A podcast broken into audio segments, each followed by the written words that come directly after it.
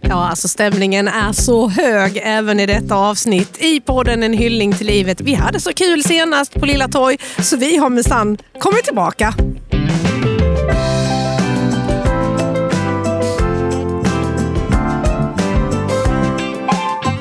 Och vad säger du Åsa om vädret idag då? Ja, det är ju inte sämre än förra gången. Det är ju helt fantastiskt. Det bara fortsätter. Helene Wish Persson, du är ju underbar vill jag bara säga. Ja men tack! Men det vet du att jag tycker om dig också Åsa Farin. Utan dig hade inte det här varit möjligt.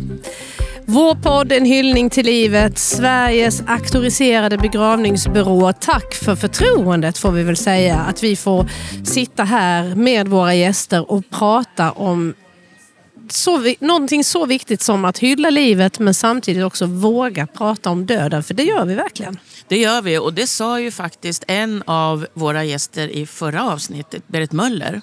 Efter hon sa, jag är lite ledsen att jag inte fick med det här i, i poddsändningen. För att jag tycker att det är så fantastiskt. Nu, nu blir det lite självskryt här. Mm. Men hon sa det att det är så sällan man hör någon prata om döden på det här sättet och livet och liksom alltihopa däremellan. Så hon sa att jag är så glad att ni gör det här. Det var väl fint Ja, sagt? verkligen. Och hon, var väldigt fri, eh, alltså, hon var väldigt frispråkig också och berättade att hon inte var rädd för att planera ja, men jag tänker hennes begravning och allting. Hon var väldigt noga att fylla i det så kallade livsarkivet, vilket många kanske skjuter på framtiden. Mm, verkligen. Och kommer du ihåg vad hon berättade om sin kista som skulle vara blå? Så skulle det vara blå hortensia.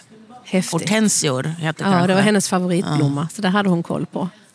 Ja, men här är jättemycket folk idag också och vi vinkar och folk trillar in här och man kan få komma och ta ett glas rosé. Det har vi också, ska vi säga skål, så vi börjar Vi liksom. börjar så att vi sätter stämningen. darling. Skål, darling. Och tyvärr då, får vi väl säga, till vår första gäst, Jessica Persson, så dricker du kaffe idag. Ja, men, men det var gott nog. En god perfekt cappucci- cappuccino. cappuccino. Ja. Ja, det var helt perfekt. Och jag är så glad att jag, jag har fått locka hit en väninna idag. För det var så väldigt många väninnor till dig i förra avsnittet, Åsa. Ja, ja, och Dans-Martin. Just det, Dans-Martin också. Men idag är Jessica Persson här från Osby. Eller nej, från Rydaholm. Ja, i grund och botten från Rydaholm, men det är rätt viktigt faktiskt. Var ligger det då, för Ehm, de som inte vet? Nej, men Rydaholm ligger ju eh, mellan eh, Värnamo och Alvesta. Ja. Så det är precis mitt i Småland. Där är du raised and born. Där är jag verkligen raised and born. Ja. Ja. Mm. Härligt att ha det här. Ja, men tack och härligt att vara här. Så Och du är- fantastiskt fint. Och du är så fin i din rosa topp och kavaj. Är jättefin. Det är ju verkligen en hyllning till livet tycker jag, rosa. Du är jättefin. Ja, men det, är- ja, det är det ju faktiskt. Det, ja, det, så långt tänkte jag inte. Men, eh, oh, det, Men Jessica, du är duktig på att hylla livet. ja, men det är jag nog. Vi, jag, jag vi är glada i bubbel båda två. Och, och, eh, vi, vi försöker hitta tillfällen när vi kan skratta. Men vi är inte heller rädda för att prata om djupet. Nej, verkligen inte. Eh, Det, är, det tror jag är, det är just den balansen som är otroligt viktig. Att man, att man eh, fångar, fångar livet. Och det här slitna uttrycket eh, carpe diem och fånga dagen. Men jag tror att man, man, man ska... Vi har ju bara, som klyschan säger, vi har ju bara ett liv och det har vi ju.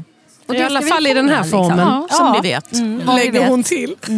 Det var vi faktiskt inne på i förra poddavsnittet. Mycket. Flera av gästerna där, de hade nog ändå när man började gräva lite sådär, så kändes det som att de tänkte, ja men det kanske inte är slut när vi dör. Vad tror du Jessica? Nej, men, men, men det, det där har ju kommit mig väldigt, väldigt nära nu. För jag miste ju min mamma här för eh, ja, lite mer än en månad sedan. Och nu, innan har jag varit väldigt tydlig med det. Att jag tror att det tar slut. Men nu har det ju helt plötsligt kommit andra känslor. Där jag någonstans tror att mamma ser. Nu blir jag lite röd också. Men jag, jag, jag är nästan, nu har jag blivit mer och mer övertygad om att det faktiskt är så. Att, att vi har det kanske är en, en tröst, men för mig är det en känsla av att nej, det tar inte slut. Jag- Och det var också, det var också att när, när mamma dog och när, vi, när jag fick eh, hälsa på henne hemma i sin säng när hon hade avlidit. Det lugnet, den stillheten och det skalet som låg i mammas säng. det blev så tydligt för att det var inte, mamma var här, hon var i taket. Nu pekar jag uppåt, men hon var i taket och hon var runt mig. Och kroppen var bara ett skal och det blev så extremt tydligt. Och detta är ingen känsla du hade kunnat framkalla Nej. förrän du väl står inför det va? Nej. Och jag har ju varit med med min pappa och andra människor som avlidit men med mamma blev det så extremt tydligt. Ett sånt lugn som gjorde mig också lugn. Det var som jag sa till min, min sambo när vi körde hem. Så sa jag, ja det är konstigt det här med livet och döden. Men tänk så många människor som har dött. Och det har ju gått bra för dem, sa jag. Och han började ju skratta. Fast jag säger det. Mm. Men det, det, är ju någonting i det där som faktiskt är, ja men det har ju gått bra för dem. Ja. Vad de nu än är och vad som nu än händer. Ja. Mm. Du, du la ut något eh, Instagram-inlägg eh, där du, ja, du tog en bild upp på himlen och molnen mm. Mm. och förklarade liksom att jag har nog aldrig tittat så mycket upp i himlen sen mamma dog som du har gjort den här tiden. Är det en tröst för dig? Ja. Hon är där? Ja, oavsett vad det har varit. För att hon, i, i mitt, mitt, mitt, yrkesval som, som frilansande entertainer så har hon alltid ifrågasatt det. Och jag alltid så tyckt att nej men åh vad du fär runt, åh vad du åker runt överallt, var hemma med dig. Nej men du vet så här, kan du inte ta det lite lugnt? Men, men just i, i den här, eh, nu blev det så här oavsett var jag är så tittar jag upp och nu vet jag ju att mamma någonstans tittar ner. Nu ser hon ju mig hela tiden. Och alltså. den känslan hade du inte innan. Då var hon hemma i Rydaholm. Mm. Och mm. Vad jag, nu, nu är det bara vad jag antar, mm. så, lite för vad jag själv känner mot mm. mina egna föräldrar. Att man har, och jag borde kanske åka mm. dit. Nu, kanske jag skulle åkt dit lite oftare. Um, jag kanske borde gjort det här. Har jag gjort tillräckligt? Alltså du vet att man känner sig lite otillräcklig eller kanske man dåligt samvete. Ja, hela tiden faktiskt. Att man, att man, äh, äh, jag levde ofta med ett dåligt samvete. Och även nu efter när mamma gått bort så har jag haft det här dåliga samvetet. Att varför ringde jag inte kvällen innan hon dog? Varför körde jag inte upp, upp lite oftare? Varför var inte våra samtal lite längre? Det här skulle jag ju berättat för mamma. Oj, jag glömde ju berätta det där. Men det var ju som min sambo också sa. Eh, han sa ju det att men oavsett om du hade gjort allt det där som du har dåligt samvete för så hade du haft dåligt samvete för någonting annat. Ja, då hade man bara flyttat över. Och jag tror, mm. alltså, vilka har inte dåligt Nej. samvete när det mm. gäller föräldrar och mm. kanske framförallt gamla föräldrar mm. och att man inte har räckt till. Nej. Eller hur? Nej, nej jag, jag, jag och, tror det. Ja, och jag tror inte mm. de, om man skulle kunna ställa frågan till dem så tror inte jag att någon egentligen skulle hålla med. Utan mm. de skulle nog tycka att man har gjort så mm. gott man har kunnat. För det har vi ju. Mm. Mm. Alltid. Och jag vet ju att du har varit stor del tillsammans med dina syskon att arrangera begravningen. Vi pratade ju om det i förra programmet. Berits och hennes kista och allting skulle vara... Hon hade fullt klart. Liksom. Mm, mm. När det här jobbiga beskedet kommer och man ska dela med att man har, i ditt fall mm. faktiskt är föräldralös. Mm. Mm. Och sen i det ska man också liksom bli lite projektledare och styra upp någonting. Hur, hur, hur jobbigt var det?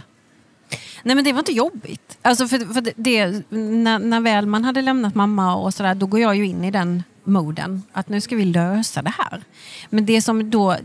Och, um, för att jag har ju min bild av hur, i, i min yrkesroll också, hur jag vill att det ska vara och vad, hur jag vill att mamma ska få ha sin... Som jag sa till dig Helene, att det här är min mammas sista bjudning. Alltså det här är någonting som hon gör för sina släkt och vänner en sista gång. Och någonstans där så vet jag ju att där kan jag ju hjälpa till. Så där går man ju in i någon slags projektmode. Vilket när du vaknar upp ur det, när man sitter där vid datorn och man kontaktar sångerskor, Helene och när man kantorer och sådär. Så, nej men det, det, det känns som jag sitter och planerar ett event. Men det är det ju lite också. Det är det. Det är ju det. Det är jag, den sista festen. Ja, och, och, och det blev verkligen så fint som jag, som jag eh, ville. Både med musikval och, och middag och blommor. Och det blev jätte alltid, som min bror sa till mig, vilket jag blev väldigt glad. Han är mer så här, nej bara lös det. Alltså du vet så här, som män, killar. Bara, nej, men, du vet, så här, bara lös det. Nej, men han var, för han, han var ju så känslomässigt tagen så att han mm. ville ju liksom,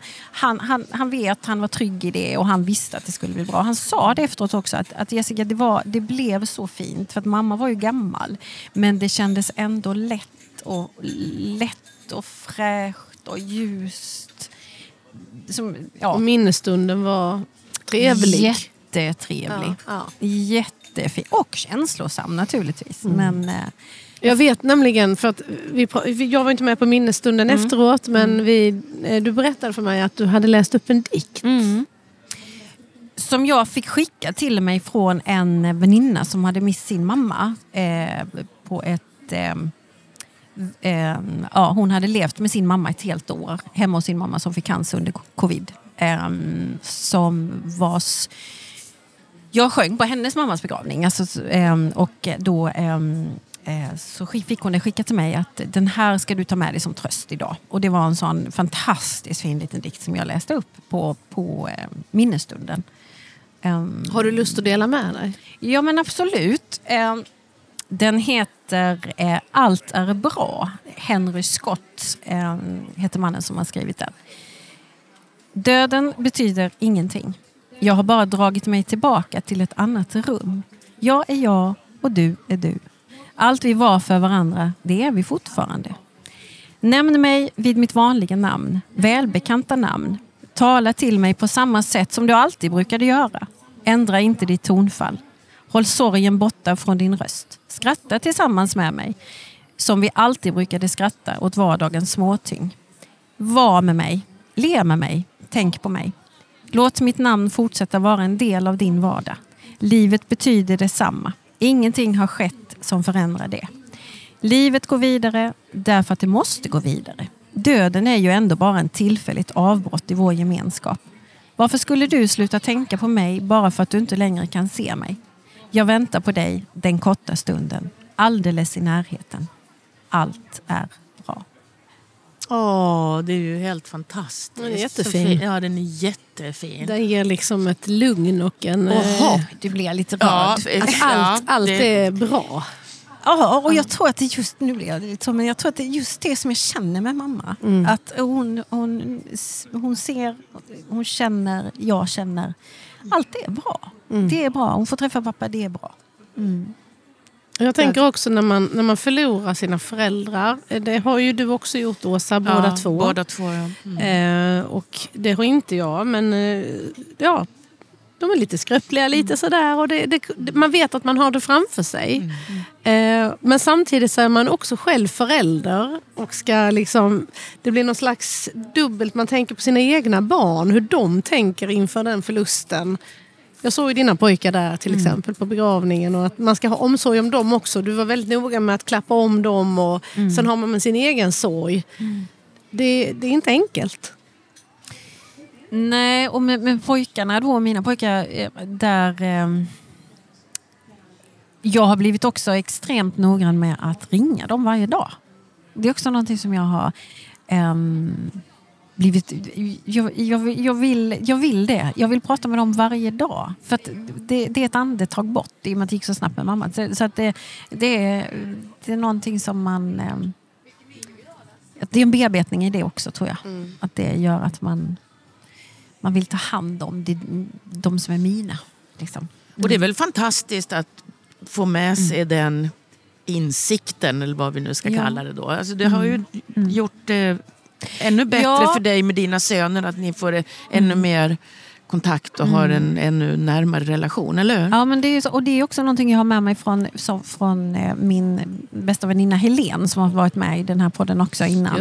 Eh, som har fått ALS. Eh, För hon, hon pratar ju väldigt mycket om det också med sina barn. Hon som var ju oerhört henne. hoppfull också. Ja. Så här, ja, ja, Men då, de barnen, henne, hennes barn har ju börjat ringa henne varje dag nu Ja. Mm. helt plötsligt. För att de vet att mamma, det blir så definitivt att hon finns inte med. Vi har ett slut, alltså mer ett slutmål eller slutdatum eller vad jag ska säga. Ja, från att den ena sonen, som hon ju sa då i podden, eh, han svarar ju inte ens Nej. när hon ringde. Nej, för att eh, exakt. han hade ju så mycket att göra. Nej. Och nu ringer han och nu varje ringer han dag. varje dag. Ja. Och det, och det är ju också någonting som man har blivit så medveten om nu när sorgen är, har kommit så här nära. Det är ju det här att det finns ju att, nej men shit, det finns ju någonting där borta. Det är ju som, som min sambo Lars säger att nej men jag kan inte överklaga ett kommunalt beslut. För det hinner ju inte gå igenom innan jag dör. Jag kan, jag kan, inte, jag kan inte plantera ett träd. Jag får inte se det växa upp. Och, då, och då blir det ju när det blir så där konkret, ja men då fattar man ju att shit, vi har ju ett slutdatum. Alltså någonstans här borta så är det. Och då ska vi göra det allra, allra bästa medan vi lever, eller hur? Innan vi når det där slutdatumet Ja. som vi inte vet när vi når. Det har ingen aning, Nej. så att vi får leva som om varje dag vore den sista, tänker jag. Jag gör ju det. Ja, men du är ju väldigt, väldigt bra på det har jag förstått. Ja, tack. Ja, nej, men det är, jag tänker ju så att jag vägrar dö på en tråkig dag. Det är så, nu höll jag på att svära, men det är ju så gött att Det är tänka så jävla gött vad det jag vill säga. Ja, det var det. Jag kan säga att det kommer inte gratis. man Nej, får men slita man får ju lite träna, för det man också. får träna. Men det är Exakt. ändå det där mentala, att vakna upp med det. Det är nice alltså. Men du, jag funderar också lite, är mamma fysisk i din närvaro idag? Alltså, kan man känna det fysiskt? Alltså, Alltså, att liksom... Ja, det var en konstig fråga nej, kanske. men, det, att, nej, men det är det nog inte. Alltså, jag såg en bild på henne häromdagen och då kunde jag jag nästan känna hennes hur det hand. kändes. När, Ja. ja. Och det- doft. D- Ja, och det var ju någonting som var så extremt eh, tydligt för mig. För min mamma eh, har alltid doftat brödigt. Alltså så lite brödig champagnedoft. Alltid med en parfym som är lite för tung för hennes ålder och längd. Det Liksom. är därför du gillar Meunier. Ja, men precis. så här lite, du vet. Men när jag doftade på henne i sängen hemma i Rydöholm när hon hade gått bort. Det fanns inga dofter kvar. Doften bara... Fum. Det är det heller. första som försvinner. Men, det, det, men det, det var ju för själen var ju borta. Ja. Så kanske var det. Det var ju bara som du sa innan, kroppen. konstigt. Det var bara kroppen kvar. Jättekonstigt. Bara liksom själva höljet, Skalet. skalet. Men just det som, som, som tillbaka till din fråga, att jag kan känna hennes händer och hennes lilla hår. Och, nej men så här, ja, konstigt. Märkligt. Tack för att du orkar, skulle jag säga, dela med dig Ja, så det nära ju- inpå Jessica. ja, Ja, men det är det jättefint. Ära. Och Eh, komma och hälsa på er. verkligen. Här. Jättefint. Vi tänkte så här, det är ju så att Sveriges auktoriserade begravningsbyråers förbund har tagit fram ett jättehäftigt litet, en lek, ett spel som heter Ett levande samtal. Och På som- liv och död. På liv och död. Och där är det ett antal kort och nu går leken ut på att du ska dra ett. Du får inte veta vad det är. Du bara drar ett och sen så är det en fråga där och den ska du då svara på. Vinner jag 10 000? Ja, är ingen vinst.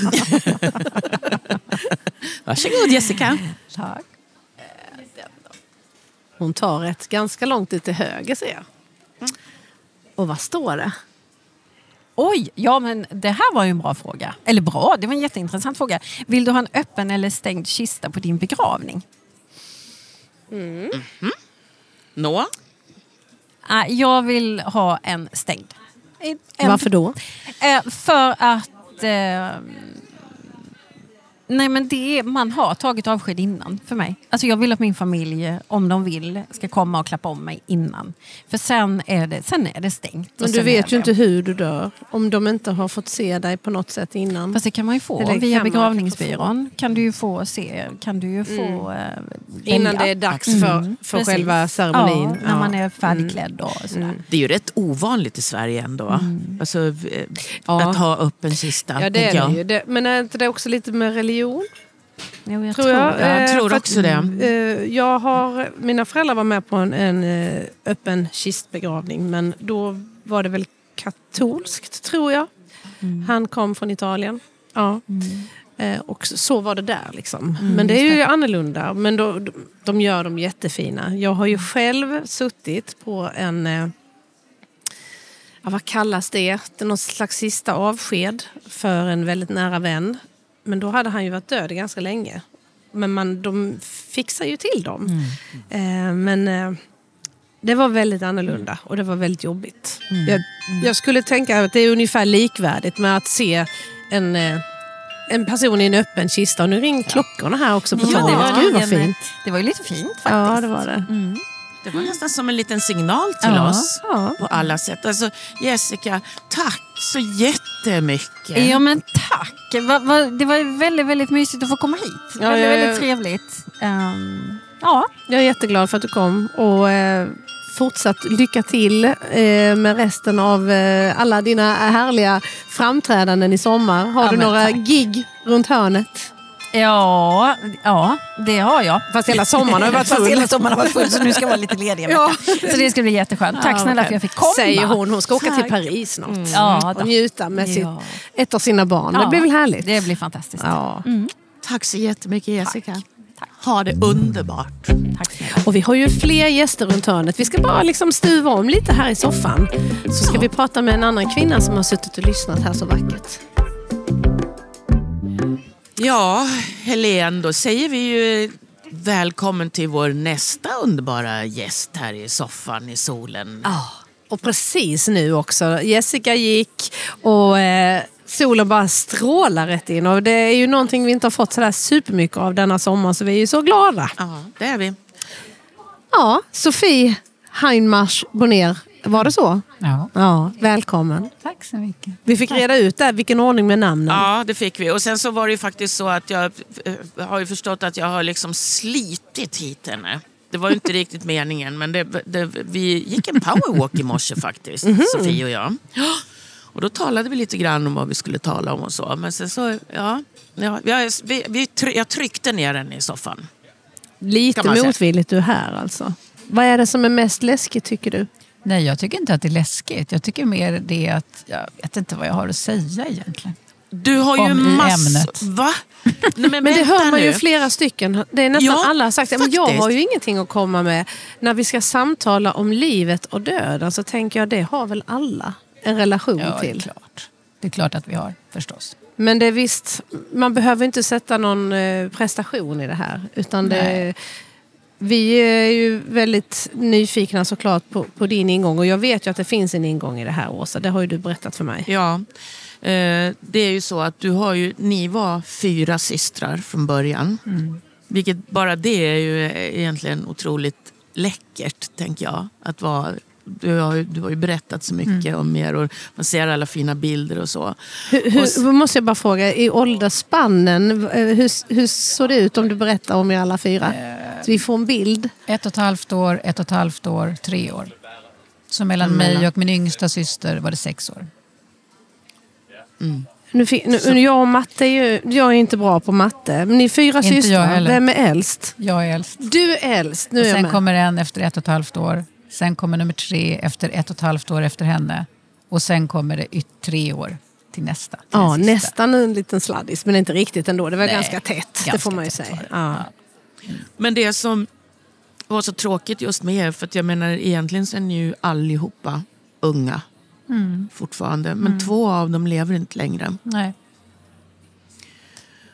Och Så det är var Thomasin, Mm, Thomasin dog först. Den Dog yngsta först. dog först. Eh, och hon dog ju ganska snabbt faktiskt. Hon, hade, hon dog i, i bukspottkörtelcancer. Och det tog åtta månader tror jag. Det upptäcktes i december eh, 20... Nu ska vi se när hon dog. 2014. Och sen dog hon i augusti. Så det gick ganska fort. December och sen augusti. Eh, och bukspottkörtelcancer är ju en tuff... Ja, den är Den är väl i väl- princip obotbar Ja. kan man säga. Den dör man igen. Alltså, Och hur gammal var Thomasin då? hon var 43. Och du har ju berättat för mig att genom de här månaderna så Thomasin kunde ju aldrig, vilket ju inte är så Hon konstigt, hon förlikade förlikade sig. Nej. Nej, hon förlikades inte med att hon skulle dö. Vilket, det är inte så konstigt. När man är tror jag. Jag tror att 43 de år. flest, det är svårt för, för de flesta. Ja men Om, verkligen. vi, om man sitter här och tänker att vi snart ska dö, det är svårt att förlika om du skulle få det beskedet nu, att du ska vara död om en vecka. Eller, Ja, ja, ja. Det är det, svårt. det är helt... Det skulle inte gå. nej, det skulle Så inte jag, gå. jag har ju 100% i förståelse. Mm. Och, och få ett sånt besked så vet man ju också någonstans att ja, om man har ett halvår eller ett år, det spelar Mm. ju nästan ingen roll. Eh, och jag tänker också på hur, hur din familj och alla runt omkring f- fick Det blir- känna med henne. Hur, hur var den tiden?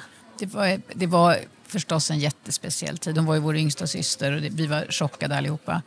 Eh, och det var lite, det var lite kna, Det var liksom flera saker som sammanföll med att hon blev så sjuk och i praktiken då, alltså att vi visste att hon skulle dö.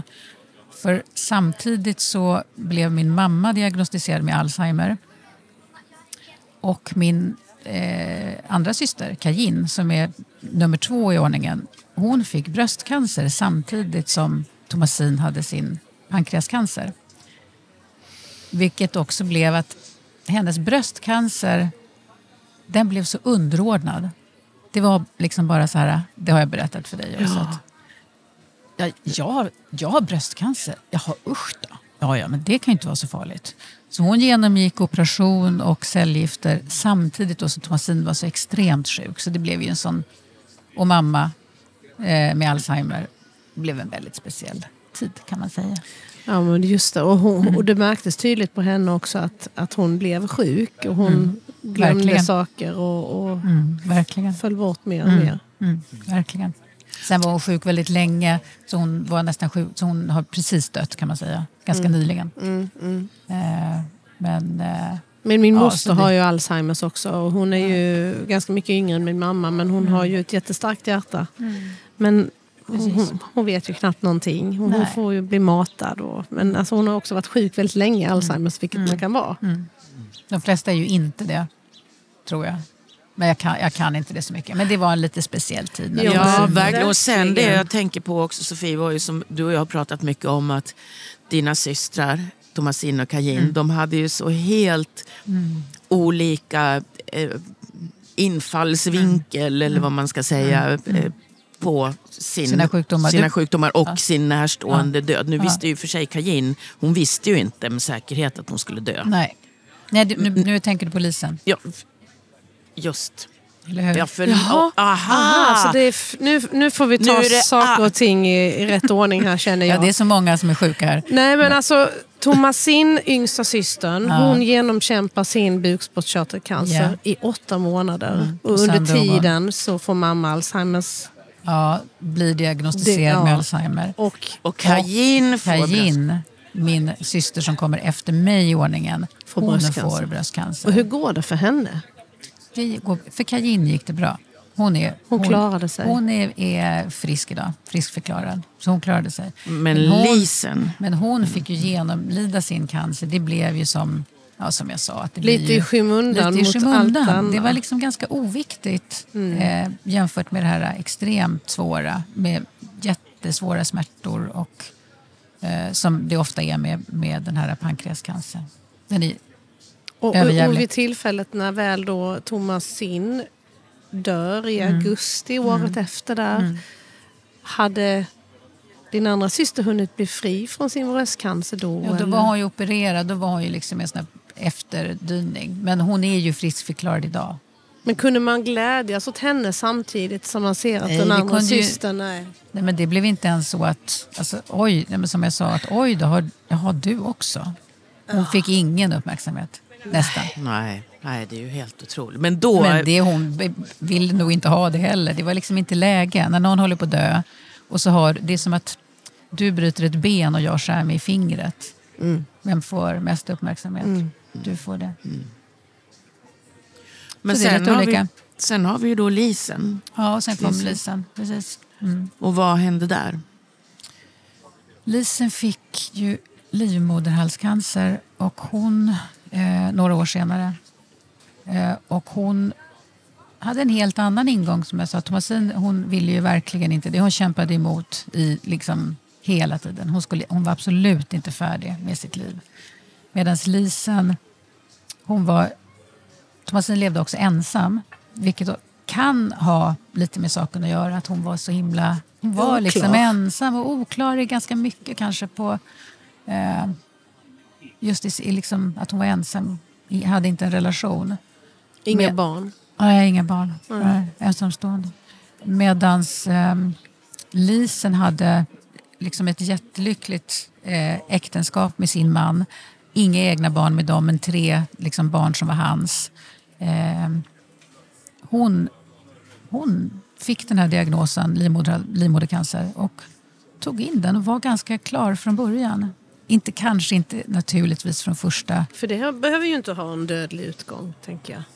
Nej, men det beror på om den är om första, efter första cellgiftsomgången och det fortfarande är kvar lika mycket som det var när man börjar. Och det går inte att operera. Och då, um, ja, så att hon, hon dog ganska, men hon var helt färdig. Så hon planerade tillsammans med sin man liksom allting efteråt, begravning, allting var regisserat. Det blev precis som hon skulle. Och hon, eh, eh, så hon dog på ett helt annat sätt. Och det här måste ju vara väldigt speciellt för, Mm. för er som närstående att se skillnaden Hur olika här. eller hur? vara. Olika, Mm, eller hur olika. Var det inte till och med så att Lisen sa till sin man att du ska inte leva ensam? Absolut. Efter. Hon uppmanade honom till att, till att ehm, skaffa sig en ny levpartner. Och gå vidare. Faktiskt. Men, och sen hade vi, det var flera saker som var konst, eller märkligt. Men en liten, det tror jag att jag har berättat för dig, men i slutet när man har, är svårt cancersjuk så är det vanligt, eller många hamnar på Stockholms sjukhem som är en sån här palliativ, eh, jättetre, jättefint sjukhus i Stockholm. Eh, och där låg Thomasin i rum 24 sina sista dygn i livet. Eh, och hon hade två sköterskor. En hette Carita och en hette en finlandssvensk pojke som jag inte kommer ihåg hans namn. Eh, så de var med Thomasin när hon dog, båda två. Och då var även då vi andra var där också i rummet, mina systrar. Och sen när Lisen dog då, 2017, då ligger Lisen i samma rum. Hon dör nästan exakt samma tid och de två sjuksköterskorna är den här finlandssvenska pojken och samma kvinna. Och ni var på plats också. Och vi var på plats. Det var som att... Ja, det var en märklig känsla. Att det var meningen på något vänster. Tre år senare så, så är ni samlade där igen. Det är ju väldigt, väldigt... Ja, det är ganska ovanligt tror jag. Det tror Ja. jag också. Men jag, men jag tänker på det Jessica berättade innan om, om sin mamma när hon dog. Kan du känna igen det här att, du liksom, alltså att det finns... Du, du är ju en, för mig ganska vetenskaplig människa så. Men kan du ändå känna att, eh, du sa att det var lite meningen, kan du känna dem eh, på något sätt fortfarande? Eller är De här är krafterna bara- som vi inte rår för. Ja, exakt. Mm. Nej, jag känner dem nog inte. Faktiskt. Det gör jag inte. Ehm, men, jag, men jag vet min, min syster då som, som lever. Hon eh, jobbade under en period i Östersund. Och hon gick på massage hos en kvinna. De hade massage på det arbete där de var då. Och kvinnan gav henne massage och så kollade hon och sa så här. Du vet att du har dina systrar här va? Va? Det är två stycken. Eller hur? Jag tror till och med att hon sa deras namn. Och de är här. Utan att de överhuvudtaget har pratat om Inte var det. hon medial. Så hon var ju naturligtvis medial. Min syster är inte medial. Och, eh, men hon var det och ville förmedla det. vad Vilket. Kajin tyckte var jättehärligt. Även om hon inte... Hon skulle aldrig ha känt det själv. Själv? Nej. nej. Men bara vetskapen av att åh, jag Ja. tycker det ger en tröst. Alltså, På något sätt. Det är ju vidunderligt Eller hur känner du själv? Jo, jag Sofie? håller med. Jag tycker Ja. det var fint också. Och och man blir liksom lite nyfiken. Eller hur? Eller hur? Jag vill höra mer. Eller? Ja. Och vad, Samtidigt vad är det som vi har att skräm- vänta? Ja, precis. För, för tror du själv, det- nu har du stått inför döden så nära med två av dina älskade systrar.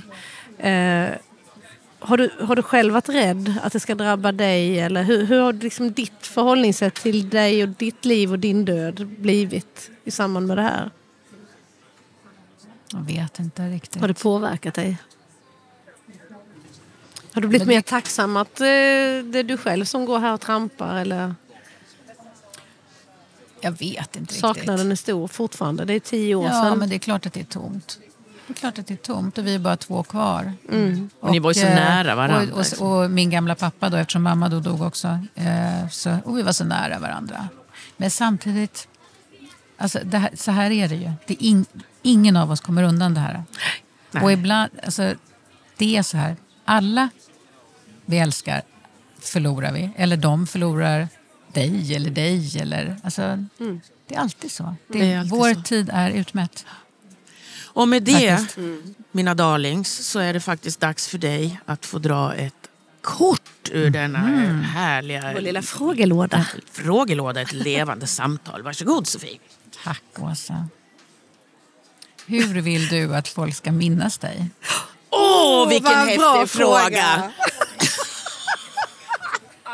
ja, men den hade jag velat ha. Jag också. Ja, om jag får Alzheimer så vill jag ju inte att de ska minnas mig som den med Alzheimer eller den som är sjuk. Utan jag vill ju att man ska bli ihågkommen som den man var före det här hände. Men det är ju rätt. Är det så att du känner att det finns en risk i och med att mamma... Ja, men det är klart att det gör. Ja. Ja, det är klart att det gör. Eh, sen vet jag inte hur stor den är. Men äv- även, alltså jag tror inte man vill bli ihågkommen sjuk heller. Det, utan man vill ju komma ihåg, bli ihågkommen som den man var. Oavsett om man är gammal eller ung, men som en frisk person. ja. Tror jag. Det tror jag, alla, det tror jag alla vill. Och, och som sagt, det blir ju också så att när jag idag tänker på mina systrar eller på min mamma. Jag tänker ju inte på dem som sjuka. Jag tror inte man gör det. Men märker du att Så hon inte egentligen- riktigt svarar på frågan?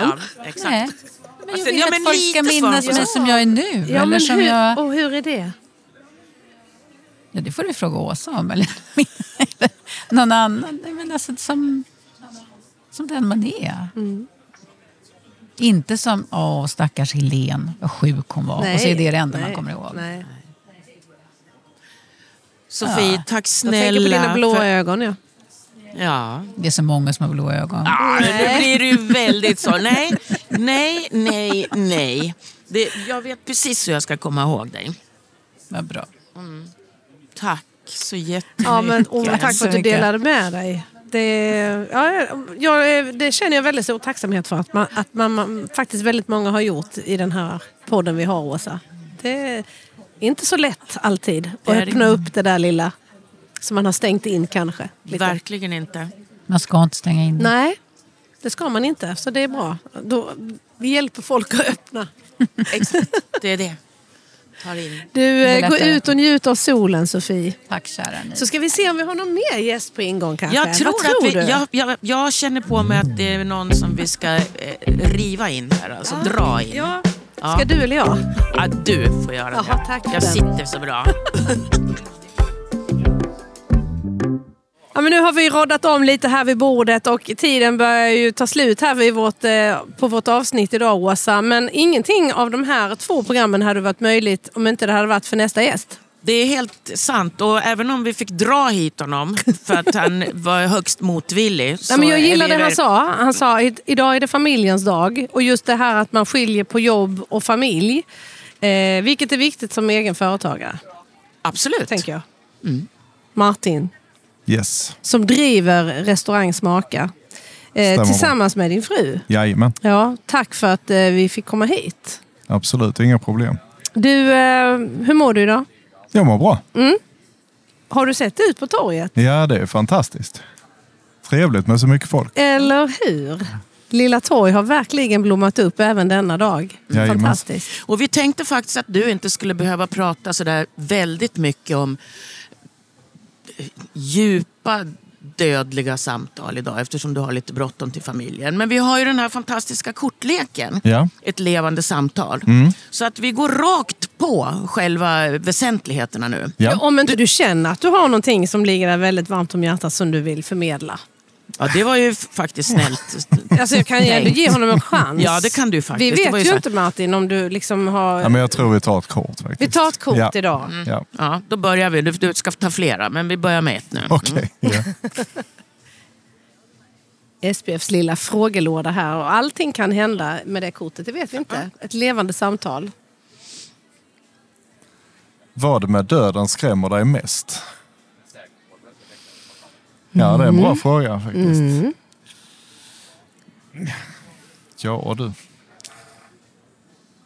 Det är väl va, att man inte vet vad som ska hända sen. Liksom. Det är väl det som skrämmer mest. Alltså att man... Eh, eh, ja, att man inte eh, har en aning om, vad, om, om det händer någonting eller om det liksom bara är slut där. Eller, eh, Så ja. egentligen nyfikenheten av att veta vad det är absolut. efteråt. Mm. Är du rädd? Nej, det skulle jag inte säga. Förr var jag.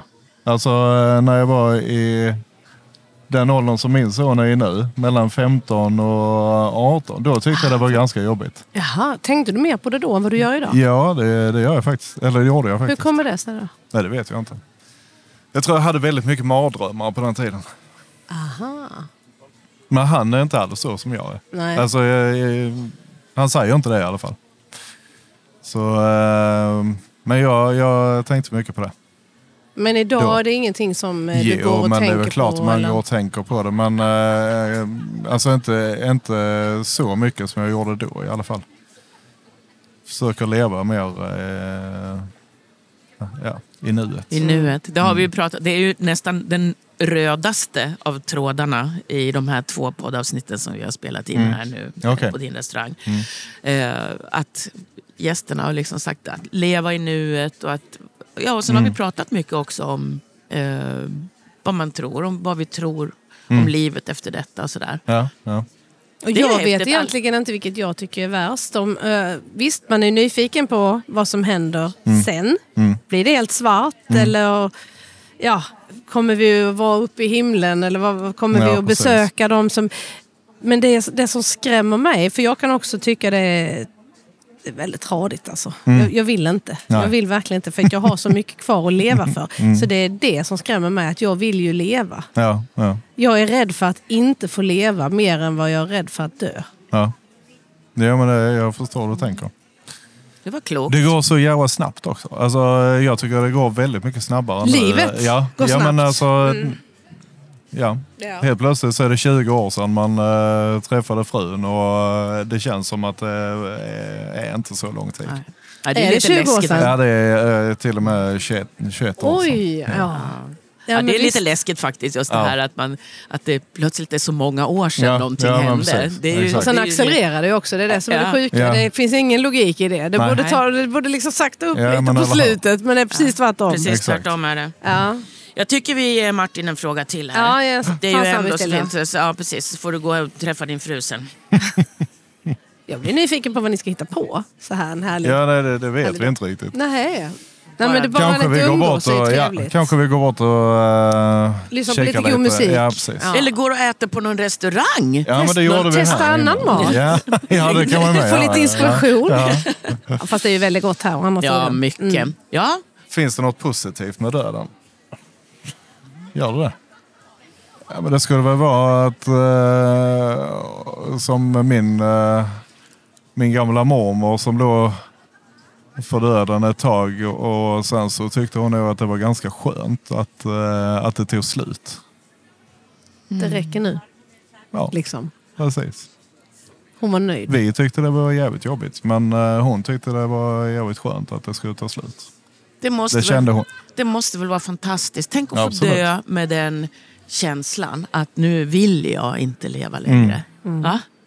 Det är väl att- något att att- önska ja. sig. Och att man ska få det mandatet att det faktiskt är jag själv som får bestämma. Sen anhöriga tycker jag i regel, förhoppningsvis, att det är väldigt jobbigt. Ja. Ja, förhoppningsvis, Helene, så Ja. tycker de ju det. Ja. Mm. Mm. Mm. Och det är väl också bara ett bevis på att det är, då är man älskad. Exakt. Så är det. Ja, nej men det var fint.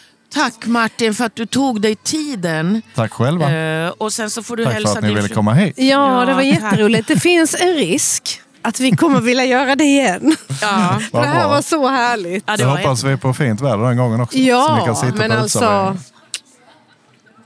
Idag har underbart. vi ju alla, all- alla vädergudarna med oss. Absolut. Så tusen tack för din eh, förtjänst i detta. Och tack till dig Åsa, Monkey Media. Tack till er grabbar för att ni alltid finns med oss. Och eh, vi hörs ju igen såklart. Med ju- både högt och lågt. Ja, men det är ju det vi gör. Och kan jag och bara få säga en sak här om pojkarna nu, Oh, ja. Monkey Media? Ja. De sitter ju och fnittrar Jaså? stor del av Ja, jag har ju tiden. ryggen mot så jag ser Exakt, inte dem. men jag ser hur de sitter och fnittrar, vilket ju också är gott tecken, tänker jag. Ja, vi hoppas ju det. Ja. Att de skrattar med oss och inte åt, åt oss. ja, men vi hörs igen och tack en ja. gång för att du eh, är du och för att du som har lyssnat har lyssnat. Tack du, kära Helene.